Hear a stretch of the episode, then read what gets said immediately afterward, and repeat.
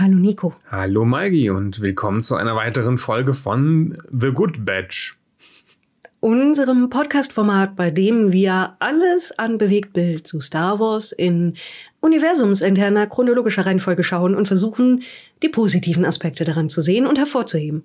Und das ist heute einfach. Ich glaube, heute können wir über was reden, was uns wirklich gefallen hat.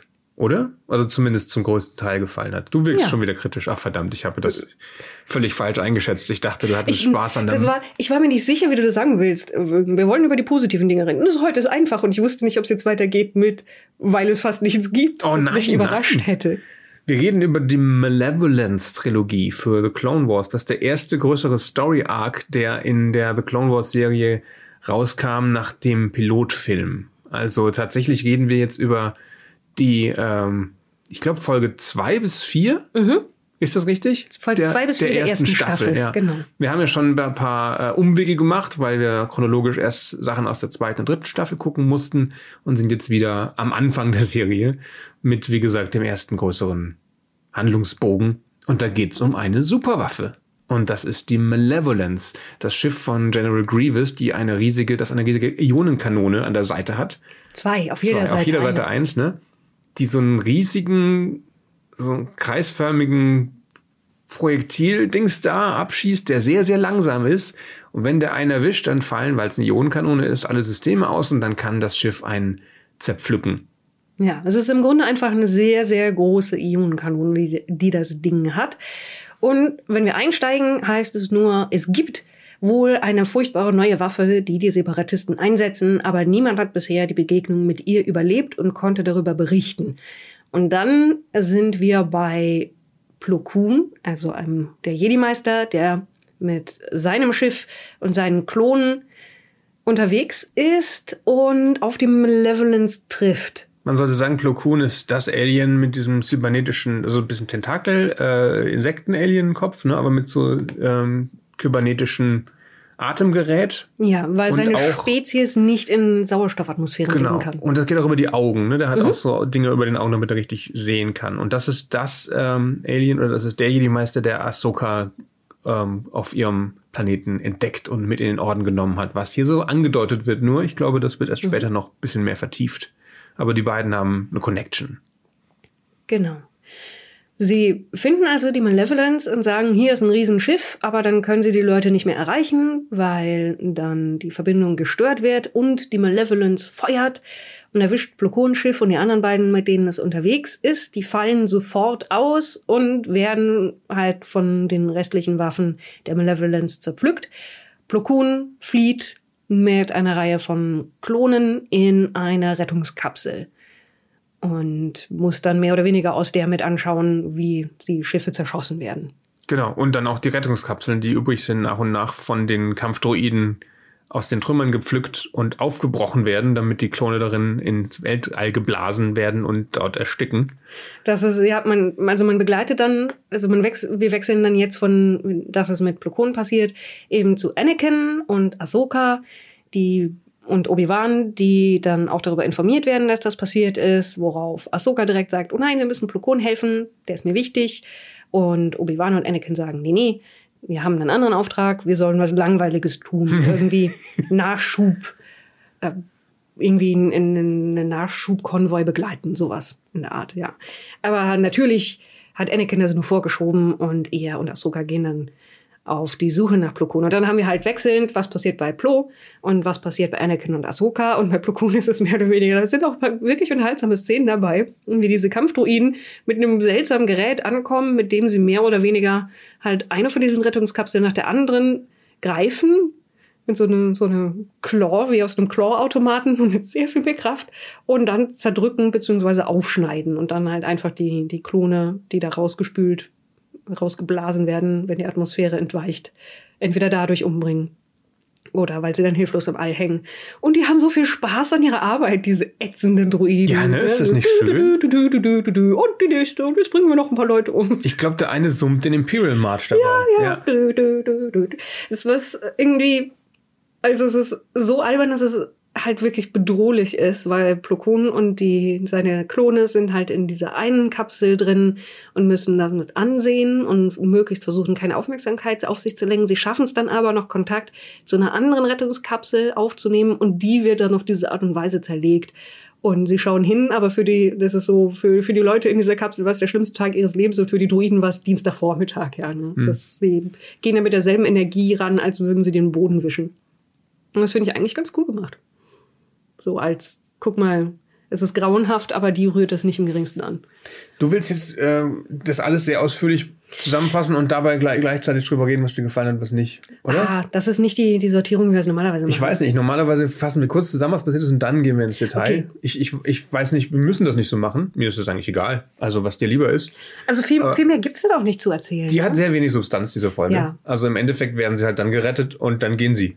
Also, Ja, sie werden, sie werden gerettet und Anakin sammelt sie ein, beziehungsweise es gibt noch so einen Moment, wo äh, Plo Koon und mehrere von den, von den Klonen nach draußen gehen, also durch die Luftschleuse wirklich dann ins All, weil Plo Koon sagt, ich halte das eine Weile aus, ihr habt eure Rüstungen, um dann außerhalb gegen die Druiden zu kämpfen, die versuchen, sie zu knacken. Und damit kaufen sie sich genügend Zeit, dass Anakin und Ahsoka eintreffen, sie einsammeln. Und auf dem, der Flucht vor der Malevolent sagt dann Plo Koon, ah, die können uns leicht aufspüren. Und deswegen schalten sie alle Sachen aus und dann gibt's halt so einen U-Boot-Moment, wo sie halt stillhalten und hoffen, dass die Malevolent sie nicht findet. Und der Twist ist dann, dass, weil die Klone angeschlagen sind, haben sie den Medidruiden aktiviert, der sich Mhm. um sie kümmern soll. Und der ist noch an. den haben sie aber eine Minute vorher angemacht. Ne? Ja. Und das haben sie sofort wieder vergessen. Das ist schon ein bisschen. Ja, das war nicht sehr schlau. Da so, ah, wir haben alles ausgemacht, oder? Und dann kommt der Mini-Druide auf die Brücke. Hallo, wo sind die Leute, die ich behandelt sind? Also, ups. Ja, dann werden sie entdeckt, aber sie schaffen halt ein Wettrennen zwischen der Waffe und ihnen, bis sie es schaffen, in den Hyperraum zu springen. Fertig. Und weil Anakin toll fliegen kann. Mit seinem eigenen privaten kleinen Schiff, der Twilight, die irgendwann im Verlauf der Serie fallen gelassen wird, aber egal. Ja, offensichtlich verkauft er sie irgendwann, weiß nicht, war nicht mehr cool genug oder so. Ja, und das ist die erste Folge von diesem Dreiteiler. In, in der, die zweite ist dann, nachdem das ja eher so eine, wie du schon sagtest, U-Boot-Thriller-Folge war, ist die zweite halt so eine richtige Raumschlacht-Folge, wo Ja. wir, glaube ich, zum ersten Mal dann den Y-Wing in seiner ganzen Pracht sehen. Da wird, und ich glaube, die wird vorher auch nicht erwähnt, da wird die, die, die Schattenstaffel, glaube ich, heißt sie, eingeführt, dass es eine Staffel von Klonpiloten gibt, die Anakin persönlich anführt und die fliegen die zu dem Zeitpunkt gerade nagelneuen Y-Wings. Ja, noch mit Verkleidung, ne? Also die sind wirklich richtig, ja, glatt und, und ein bisschen wie der Naboo-Fighter eher schon aus. Also ganz anders, als man den, als man den Y-Wing aus den späteren oder aus den Originalfilmen kennt, wo halt nur noch das Gerippe übrig ist. Und ihr Job ist dann, sie wissen jetzt, wo die Malevolence ist. Sie sollen sich da quasi anschleichen und die da wegbomben. Und zu dem Zweck äh, führt Anakin diese Staffel an von Bombern. Und sie haben Bedeckung durch Plo Koon in einem Jäger. Was ich halt eine seltsame Aufteilung finde. Ne? Du hast zwölf Bomber und einen Jäger als Bedeckung. Ja, also es ist halt eben, eben auch so, ich glaube, es geht dann ja auch darum, dass Anakin selber auch seine Flugkünste so hoch einschätzt, dass er die anderen abhängt, beziehungsweise das ist alles sehr riskant. Sie wissen, wo die Malevolence hin will, das haben sie aus ihrem bisherigen Kurs gesch geschlossen und sie will zu einer, einer Station, die im Grunde ein großes Krankenhaus für Klone ist. Genau, das ist schon sehr fies. Sie wollen hier ein Krankenhaus zerstören. Das äh, zeigt schon, wer die Bösen hier sind. So, so viel zum Thema Helden auf beiden Seiten, ne? Aber die wollen dann, also Anakin schlägt dann vor, eine Abkürzung zu nehmen durch einen Nebel, ja, um da rechtzeitig hinzukommen. Und in, in diesem Nebel ist es nicht ganz einfach zu manövrieren. Außerdem leben da irgendwelche riesigen Weltraumrochen, Schnecken, Dinger. Ja, irgendwie haben sie diese so Moment, ist, ist das nicht die Zeit, wo die hier Leichen oder so, ich weiß nicht mehr genau, was sie sagen. aber Die Brace heißen ja. die. Ja, und sie schaffen es irgendwie fast ganz durch, aber eins von den Schiffen nimmt Schaden davon und es ist so dieses so, wenn nicht alle es rechtzeitig dahin schaffen, haben wir eh keine Chance. Deswegen so die The stakes are high. Ja, das ist so ein bisschen Quatsch, ne? Wir brauchen alle, weil ehrlich gesagt, im Anflug auf dem Malevolence, dann wird eh die halbe Staffel direkt zerblastert. Ja, und sie ändern ihren Plan. Also ich meine, äh, wir haben dann noch so einen so einen B-Plot, wo es darum geht, dass die Station evakuiert werden soll und dann Bord ist Nala Se, was eine von den wenigen äh, von, von den Klonern ist, die namentlich benannt ist und die zum Beispiel jetzt in Das ist immer noch die, das ist die gleiche Figur, glaube ich, die in The Bad Batch Das, relativ weiß, wichtig das ist. weiß ich gar nicht. Ähm, müsste man jetzt nochmal nachschauen. Du kannst natürlich Ich kann- direkt mal googeln. Aber ich glaube, es gibt drei oder vier Kaminoaner, die einen Namen haben. Und ist das wirklich ein B-Plot? Aber es ist, ist schwer zu sagen, was davon der A und was der B-Plot ist. aber das ist die, die auch in Ja, Bad Batch schon vorkommt, genau, ne? das die dann auf die äh, Omega Mount, erschaffen hat. Mhm. Mount Tantis landet am Ende. Was übrigens vor kurzem erst bestätigt wurde, dass das, Dass es wirklich Mount Tantis Tantis ist. auf Pla- der Planeten Wayland ist, genauso wie in der in den Thrawn-Büchern. Aber ja, okay, das ist dann, ist das ihre erste große, ihr größter, erster großer Auftritt in The Clone Wars? Also wir haben sie Mm, In- im Film schon gesehen, Ja, klar. ich glaube, ja. das ist das erste Mal, dass sie in, in The Clone Wars. Ich meine, wir sind ja auch noch nicht viele Folgen. Oder ist sie in The Clone Clone Wars. Ich weiß nicht, Town Wee war die in The Clone, in, the Clone äh, in, in Attack of the Clones, meine ich, im Film. Dann ist das hier vielleicht tatsächlich der erste Auftritt von Nala Se. Ja. Ähm, die, die organisiert es, aber die sagt auch, wir können nicht alle Leute hier runterkriegen. Und dann sagen die Leute, ja, dann, dann holen wir wenigstens euch hier weg. Und sie sagt, nein, ich bin für die Leute hier verantwortlich. Also sie ist eine vorbildliche ähm, Klonmama. Ich weiß es nicht. Also sie scheint da irgendwie schon durchaus Gefühle zu haben für die Leute. Ja, sie wird schon als ein guter Charakter aufgebaut Mhm. von Anfang an. Und ist es ja auch durchgehend geblieben im Verlauf, oder? Gab es da, ich weiß gar nicht mehr. Wir werden sehen, ob es da irgendwelche Schattenseiten noch gibt, aber ich habe das nicht mehr so genau im Kopf. Ehrlich gesagt kann ich mir die Kaminoaner nicht wirklich merken, wer da wer ist. Sie ist, Verrückt, die, ne? sie ist diese mit dem eiförmigen Ding auf der Stirn. ja, okay. Das habe ich mir gemerkt. Und den Namen, Nalase. Und ja, und dann, wie du sagtest, die, die, diese Schattenstaffel wird dann mehr oder weniger direkt schon zur Hälfte kaputt gemacht, wenn sie versuchen, auf die Brücke der Malevolence zuzufliegen, um die zu bombardieren. Sie kriegen das nicht hin und verlieren eine ganze Reihe Leute und dann entscheiden sie relativ spontan um und stattdessen greifen sie nur die Waffe der Malevolence an, was dazu führt, als die aufgeladen wird, weil es dann so einen Moment gibt, so, oh, hier geht was schief, ja, es wird schon klappen, wir machen sie das einfach. Es ist sehr parallel zu wie, wie Todessternfeuer, Ja, ja. auch von den Einstellungen her ganz Klar, bewusst natürlich. ja. ja. Und dann fliegt halt diese Waffe in die Luft und reißt auch Teile aus dem Schiff raus. Das heißt, die Malevolence hat ihre Hauptwaffe verloren. Und damit ist der Angriff auf die Station erst einmal abgewendet. Sieg. Ja, das war dann die zweite Folge. Äh, Und in der dritten sehen wir dann, wie die Malevolence jetzt äh, versucht zu fliehen vor den republikanischen Streitkräften. Und das ist dann tatsächlich so eine Verfolgungsjagd, wie wir sie später in The Last Jedi nochmal haben. Sie können nicht in den Hyperraum springen. Ja, Aber in dem Fall haben sie halt wirklich einen Grund. Der Hyperantrieb ist beschädigt. äh, Und die Malevolence ist so ein gigantisches Schiff, dass aber das, das, das Laserfeuer der Sternzerstörer nicht reicht, um sie wirklich äh, zu, zu vernichten.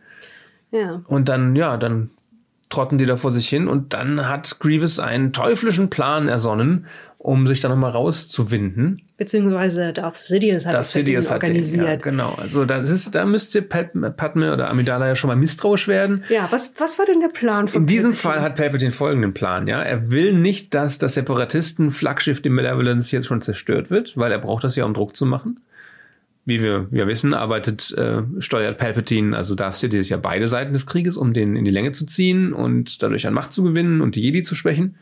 Oh, Und er will nicht, dass diese Schiffe jetzt schon drauf geht, nachdem es ja noch nicht so viel gerissen hat. Es ist ja noch ganz früh in der Serie. Äh, also schickt er Padme Amidala, die Senatorin von Naboo, äh, irgendwo hin. Ich weiß gar nicht, was er ihr sagt, wo sie da hinfliegen soll. Sie soll Verhandlungen führen mit jemandem vom Bankenclan, Okay. um den Krieg schneller zu Ende zu bringen. Genau, und er sagt ihr irgendwie, sie soll über diese Route fliegen. Und das ist leider dann die Route, die sie genau in die Arme von der Malevolence führt. Dass sie da nicht misstrauisch wird und man nachfragt, ey, Kanzler, warum habt ihr mir diese beschissene Abkürzungstipp hier gegeben? Er ist da so, Okay. oh, ich muss da falsch informiert worden sein. also, Also, Kommafehler hier. Ja. ja, ja. Das hat hier, mein Sekretär hat das falsch äh, aufgeschrieben. ja, ach so, wenn ich es jetzt richtig rumdrehe. Ja, ja. Ah, Dann steht da Boobs. Ja. Okay, nein. ähm, jedenfalls wird sie halt direkt von diesem riesigen Schiff gefangen genommen mit C3PO äh, gemeinsam. Und dann kriegen das natürlich die Verfolger mit und kriegen dann, entscheiden dann, dass sie halt nicht jetzt diese Verfolgungsjagd damit gipfeln lassen, dass sie den Malevolence zerschießen, sondern dass sie versuchen, Amidala zu retten von diesem gegnerischen Schiff, bevor sie es in die Luft jagen. Das heißt, dann gibt es halt eine Rettungsmission von Anakin, Ahsoka, R2 und Obi-Wan. Und Richtig? C3, nee, C3PO, ist bei C3PO war, ihr, ja, war ja genau. schon bei Amidala. Ja, Ist Ahsoka mit an Bord? Ich bin jetzt gerade unsicher. Ahsoka ist doch auch mit auf dieser Mission. Oder? Wo ist Ahsoka? Das ist eine gute Frage. Ich erinnere mich nicht, dass sie Habe in ich, mir Szenen war. hab ich Ahsoka jetzt gerade da reingedichtet, obwohl die gar nicht vorkommt? Ich glaube, sie ist da nicht dabei. Sie ist ne? nicht dabei, ne? Ja. Ja, du hast recht. Ignoriere mich. Aber ähm, ja, also Obi-Wan, R2 und Anakin docken dann an das Schiff an und schleichen sich da drauf. Aber das Problem ist, jetzt sind zwar alle auf demselben Schiff, aber das Ding ist gigantisch. Und dann müssen sie erstmal rausfinden, wo sind sie denn jeweils. Äh, die Sache ist auch, Grievous hat dann natürlich so, so, bringt die an Bord mit Traktorstrahl und dergleichen. Und dann ist so fast so eine, ich muss sagen, fast so eine Spaceball-Szene, wo er halt erstmal ewig braucht, um von seinem Kommandostand in die Docking Bay zu kommen, wo Ja. das Schiff ist, wo er auch einen Zug nehmen muss zwischendurch. Das wiederum ist ganz cool. Stimmt, sie haben ein Zugsystem, Mhm. also vor allem für Fracht und sowas äh, innerhalb des Schiffs, das sie aber auch mehrfach benutzen, auch für Action-Set-Pieces benutzt wird, und um C3PO mal wieder zu quälen. Ja. Und bis er da ist und andere Truppen da sind, sind nicht nur Padme und C3PO schon längst aus dem Schiff weg, sondern sie haben sogar eine Falle gestellt, die dann, das explodiert dann, wenn Grievous da reingeht, was ihn natürlich nicht ausscheidet, weil wir brauchen den noch Genau, sie, sie täuschen vor, der Hyperraum, äh, der Hyperantrieb sei repariert, aber ist noch mehr sabotiert und wenn sie springen wollen, sorgt das nur dafür, dass das Schiff in den nächsten Planeten kracht. So, das ja. haben sie dann so eingestellt, dass Das machen sie auch, das sind mehr, mehrere Fallen tatsächlich. Sie machen Mhm. erst aus ihrem Schiff, das angedockt, also das, das angedockt wurde, machen sie eine Falle für Grievous und es explodiert, wenn er Stimmt, das, das ist Padmes Schiff. Genau. explodiert, ja. Und dann bekommen Padme und Anakin durchaus Kontakt. Also Padme stellt diese Falle für Greedos. ja, ich glaube Ja. nicht, dass C3PO irgendwie Nein, nein, nein, aber das ist schon mal cool von ihr, dass sie, Ja. dass sie so weit denkt und äh, auch mal was tun darf. Aber er überlebt das, Grievous, völlig unbeschadet, obwohl er mit in Explosion war. Er kommt aus den Trümmern dann wieder raus. Also er rennt noch weg, als er merkt, dass es eine Falle ist, wird aber trotzdem erfasst davon und es ist aber am Ende trotzdem egal. Ja, es ist einfach nur, damit es eine Explosion gibt, Ja. glaube ich.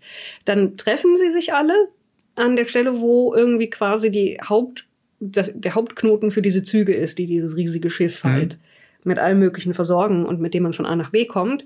Da treffen sie sich und trennen sich dann wieder in anderen Zusammenstellungen, weil sie auf unterschiedlichen Zügen landen. Sie haben aber dann irgendwie mitgekriegt, dass die Malevolence kurz davor steht, wieder in den Hyperraum springen zu können. Und dann teilen sie sich auf. Die einen, der eine Teil, Anakin und Padme, die gehen zur Brücke und machen die Falle, die du gerade erwähnt hast, dass halt, wenn das Ding versucht, in den Hyperraum zu springen, statt, stattdessen was anderes macht, nämlich abzustürzen. Also sie steuern es mehr oder weniger in einen Mond Mond oder einen Planeten rein, ja, der hoffentlich unbewohnt war. Genau. Und Obi-Wan geht zum, zum Hyperraumantrieb und dort stellt wiederum Grievous ihm eine Was macht Falle. er beim Hyperraumantrieb? Er will den kaputt machen. Ach so, ähm, das sind also eigentlich zwei Teile eines Plans, ne? Also Ja. die Anakin und, und Padme gehen zum Navi- Navi-Computer, um den zu ähm, Ja. mani manipulieren. Und genau, Anakin und, und Obi-Wan ist beim Hyperraumantrieb. Genau. Und, Und da dann- umstellt ihn Grievous mit ganz vielen Druiden und sagt Hello there.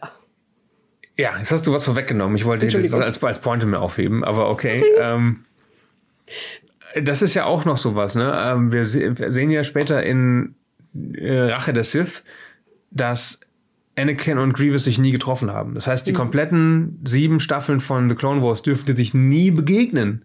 Und das muss die, die jede Folge dann so hinkonstruieren, dass es dann doch immer nur Obi-Wan ist, der mit Grievous zusammentrifft. Und das ist ihr erstes kanonisches Zusammentreffen, glaube ich. Ne? Also Mhm. Es ist auch überhaupt, glaube ich, das erste Mal, dass Grievous auftritt als Figur in dieser Kontinuität, wenn man halt ähm, Clone Wars die, die Zeichentrickserie Genau, aber auch da hat er Obi-Wan nicht getroffen. Wegnimmt. Ja, stimmt. Ja. Aber da hatte er schon mal einen Auftritt und hier ist er dann jetzt in, in dieser Kontinuität, glaube ich, der erste Auftritt. Wenn wir nicht irgendwas übersehen haben, wie gesagt, es ist ja schwierig, das, das äh, alles zu ordnen, wie es hingehört. Er war nicht im Pilotfilm, ne? Nee. Oder wenn nur kurz. Ja, dann ist das das erste Aufeinandertreffen von Obi-Wan und Grievous. Und was, was sagt Grievous dann, als er Obi-Wan konfrontiert? Du hast gerade schon gesagt, dann sagt Hello er there. Hello there. Ja, es ist also auch das erste Mal, dass dieser ikonische Satz Hello there, der mit Hallo du oder mit Hallo wie geht's denn so übersetzt wurde, je nachdem, ähm, dass der hier geäußert wird. Und ich finde es brillant, dass Grievous den zu Obi-Wan sagt. Weil ehrlich gesagt war es in dem Film später, in Episode 3, in Rache der Sith, für mich immer eine weirde Szene, wie Obi-Wan da in diese Menge aus Kampfdruiden springt, um dann zu sagen, Hello there. Ja, so völlig todesverachtend springt er da rein. Und dann sagt er diesen Satz um sich selber zu zitieren. Ja, den kannte man zu dem Zeitpunkt ja nur aus Episode 4, wo er das zu R2 sagt. Das ist dann wohl der Satz, den Obi-Wan gern zu Druiden sagt. Aber jetzt ist das, diese Szene in Episode 3, ein Callback auf diese Szene in der Malevolence-Trilogie. Das heißt, er, er Obi-Wan antwortet hier nur viele Jahre später auf das, was ihm hier entgegengeschleudert ist, eine Retourkutsche, ja, weil die Situation ist ja auch sehr ähnlich. Er wird komplett umstellt von den ganzen Kampfdruiden, ihm wird eine Falle gestellt, dann kommt äh, Grievous reingesprungen und sagt Hello there und Obi-Wan hat absolut kein Problem, innerhalb nee. von zehn Sekunden all diese Kampfdruiden platt zu machen. Das sind ungefähr genauso viele wie dann später im Kinofilm. Und dann sagt sogar noch ein überlebender Kampfdruide, das war ganz schön beeindruckend. Ja, so neben Grievous. Und, und der ärgert sich natürlich tot, dass Obi-Wan so leicht entkommen ist und überhaupt kein Problem mit seiner Falle hatte. Und das macht diese Szene später in Rückkehr, äh, in, in Rache der Sith halt weniger albern, weil wir wissen, dass Obi-Wan in diese Situation reinspringen kann. Erstens halt so eine kleine, Rache von ihm an Grievous und zweitens, dass diese Menge an Kampfdruiden ihm scheißegal sein können, weil er das mit links alles wegmoschen kann. Und genau diese Situation schon mal hatte und sie genau. problemlos überlebt ja. hat. Ich meine, er macht da jetzt auch nicht viel weiter, als diese Szene zu haben. Da treffen er und Anakin und Padme und Ezio sich wieder bei der Twilight von dem Schiff von Anakin. Sie fliegen raus.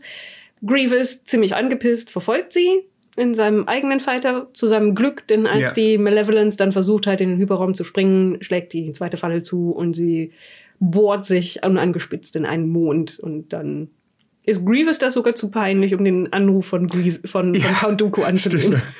Und sagt, komm Count Dooku, hey, Moment mal, äh, mich empfangen kann sie mal mehr von meinem richtig, richtig teuren äh, Schlachtschiff. Was ist da los? Äh, ist da irgendwie bis in einem Funkloch oder so? Oder ja, ist fliegt ihr gerade durch einen Space Tunnel? Der Transponder ausgefallen und Grievous legt nur auf, ne? Ja. Ja. Nee, was ich habe jetzt keine Lust darüber ja. zu reden. Es hat schon was von Robot Chicken, ne? ein bisschen in dem Moment. Ja, das ist insgesamt die Malevolence-Trilogie. Ich meine, sie heißen, glaube ich, Rising Malevolence, Shadow of Malevolence und ich meine, die dritte heißt Destroy Malevolence, was Spoiler direkt im Titel quasi, aber ich meine, alle haben erwartet, dass das passieren würde in der Folge im Original. Und es ist eine runde Sache. Ja. Es funktioniert. Also, es sind drei für sich stehende Folgen, die alle einen unterschiedlichen Schwerpunkt haben. Halt einmal dieses U-Boot-Ding, dann eine Raumschlacht und dann die Infiltration und viele Lichtschwertkämpfe. Und dann bilden sie auch noch mit drei Akten einen schönen kleinen Film. Mhm. Das war damals auch das erste große gehypte Ding in der The Clone Wars Reihe. Es gab sogar ein Lego-Set zur Malevolence, mhm. das ich mir nicht geholt habe, weil ich es unglaublich hässlich fand. Mhm. Vor allem, weil das ja auch ein un unglaublich großes Schiff sein sollte, aber das Lego-Set hat es nicht geschafft, das auch nur ansatzweise abzubilden. Und wie findest du das Design von der, von der Malevolence? Oder generell, es ist ja nur eine größere Version von den normalen Schlachtschiffen der Handels, äh, nicht der Handelsföderation, der Separatisten. Also ich finde es relativ forgettable. Ja. Äh, mehr, also sieht halt aus wie ein, wie ein Viech, das sehr weit die Augen aufgerissen hat. Das hat so einen Haifischmund noch, ja. ne? Äh. Also das Design von diesem Schiff ist jetzt nicht die Stärke dieser drei Folgen, sondern halt eben mehr oder weniger einfach nur seine Größe. Weil viele von den Dingen, die ich gut fand, die kommen eben davon, dass dieses Teil halt einfach so gigantisch ist. Mhm. Dass es halt ein Schlachtfeld mit einem Schuss beherrschen kann, dass es, obwohl mehrere Zerstörer drauf schießen, dem nicht wirklich irgendwie, weil sie halt immer nur kleine Bröckchen mehr oder weniger von dem Ding runterschießen, das nicht flugunfähig machen können, egal wie sie drauf ballern. Und eben auch so Sachen wie, dass ich es ziemlich schlau finde, dass ein Schiff in dieser Größe einen, im Grunde eine Highspeed-Railway-Verbindung hat ja. zwischen allen Teilen. Das ist absolut nachvollziehbar. Wie willst du denn sonst all das Material und all die Leute, die du dann auf verschiedensten Stationen brauchst, hin und her befördern? Richtig. Es ist tatsächlich durchdachtes Design. Und das kann man jetzt nicht allen Schiffen, Stationen und anderen Dingen bei Star Wars unterstellen. Was mir an der Trilogie gefällt, ist, dass sie halt sehr weltraumlastig ist. Mhm. Wir haben fast keine Szenen auf Planeten. Und das ist halt die Stärke dieser Serie. Also die Raumschlachten. Alles, was mit Raumschiffen zu tun hat, wo wir keine Menschen sehen, das kann die Serie damals schon sehr, sehr gut und das sieht auch heute noch ziemlich okay aus, diese ganzen Raumschlachten. Bis ja. halt auf die Shots, auf die Cockpits, wenn wir dann Anakin reden, sehen. Das ist schwierig heute. Das ist aber, wie du sagtest, gerade zu dem Zeitpunkt alles, was auf Planeten stattfindet, ist halt nicht gut gealtert. Mhm. Aber Weltall, Wel Wel Weltall passt schon. Ist ja halt auch einfacher, ne? Ist alles sehr mechanisch und der Hintergrund ist immer ein schwarzes Feld und natürlich äh, benutzen sie da auch immer wieder die gleichen Einstellungen, die aus den Filmen schon etabliert sind. Das sieht halt viel leichter nach Star Wars aus, wenn du vorne links kommt ein Raumschiff reingeschossen mit, mit äh, rollenden Triebwerken, Bild wackelt kurz, Soundeffekt, bist du sofort drin. Mhm. Ja, es funktioniert alles ganz gut. Und es hat tatsächlich auch so, ein, so, ein, so Charaktermomente, die, die nicht unwichtig sind oder die interessant sind, wie Anakin, der halt glaubt, dass da kriegt er schon hin mit der Schattenstaffel, wo ihm dann Leute sagen, ja, aber nur weil du ein Wunderkind bist, heißt das nicht, dass du als Anführer alle anderen mitziehen kannst. Du musst schon wissen, was die Leute können, die du befehligst und deine Pläne dementsprechend anpassen. Also, dass er tatsächlich so einen Moment hat, wo er ein bisschen ähm, Bescheidenheit Mhm. tatsächlich lernen muss. Und man hat tatsächlich auch den Moment, dass er und, und Padme dann für einen Moment so, so einen kurzen romantischen, ah, jetzt gerade ist niemand anders da, Obi-Wan sieht uns nicht, so einen sanften Moment zueinander haben. Also das ist, ist es halt eben auch von, den, von diesen Beats her, ist es Action, dann ist es wieder was ruhigeres, dann, dann ist wieder Ja. ein Callback zu was anderem. Also die Abwechslung funktioniert auch ganz gut für mich in diesen drei Folgen. Und da hat man das erste Mal gemerkt, was das Potenzial ist, würde ich sagen. Weil im Pilot jetzt nicht so zwingend. Ja, also der hatte auch schon Momente, ne? Aber klar, der spielte zu, zu viel auf Planeten und, und es sah dann sehr computerspielig aus, ist schon richtig. Und Der Ahsoka, wollte auch zu viel, glaube ich. ja, und Ahsoka hat da noch nicht wirklich funktioniert für mich als Charakter. Und da waren halt eben auch wirklich hanebüchene Pläne drin. Mhm. Von auf allen Seiten. Und hier versteht man, was die Leute wollen. Sogar Palpatine. Du hast Palpatines Plan problemlos erklären können. Stimmt. Ja, und das Ja. ist selten. Ja. es ist hier tatsächlich ziemlich geradlinig. Was eigentlich auch heißen sollte, dass man wirklich mal Verdacht schöpfen sollte. Was, Yep. wa- warum der Kanzler so komische Informationen verbreitet. Naja. Also ein Highlight bisher. Ja, tatsächlich. Ein, ein frühes Highlight erstmal. Dann können wir jetzt ja weiter gucken. mhm, das können wir. Ich, ich, bin, ich bin bereit. Oder hast du noch was zu sagen? Wir sind jetzt ziemlich schnell drüber gebürstet über diese drei Folgen. Also ich muss sagen, Also, ja, du zuerst. Ähm, ja, dass das so, so unterschiedliche Folgen sind, aber alle verschiedenen Varianten funktionieren, fand ich auch eben gut. Gerade, gerade die Parts irgendwie, wie die Leute in, in der ersten festsitzen in der Rettungskapsel, versuchen irgendwie Kontakt zu bekommen, aber wissen, sie dürfen auch nicht auffallen und zuschauen, wie rings um sie herum das Schlachtfeld aufgeräumt wird. Erst denken sie, ah, wir haben es geschafft, wir müssen jetzt nur warten. Und dann stellen sie fest, nee, wir haben es nicht geschafft. Die sind sehr gründlich, die wollen wirklich keine Zeugen, Mhm. die irgendjemandem sagen können, wie dieses Schiff aussieht. Und deswegen käm durchkämmen sie das Schlachtfeld mehr oder weniger und bringen hier alle um. Das ist ziemlich düster für eine Kinderserie und ich mag düstere Dinge. Es ist sehr düster, vor allem, weil die Klone ja auch wissen, dass die ersetzbar sind. Die sagen es ja, Ja. auch, ne? Nach uns wird keiner suchen, wir sind nur Klone. Ja? Und der, der Jedi-Meister Plo Koon, der gibt sie halt nicht auf. Er sagt, nee, ihr seid, ihr seid meine Männer, ihr seid genauso wichtig wie alle anderen. Egal, ob ihr jetzt nur Replikanten seid oder nicht.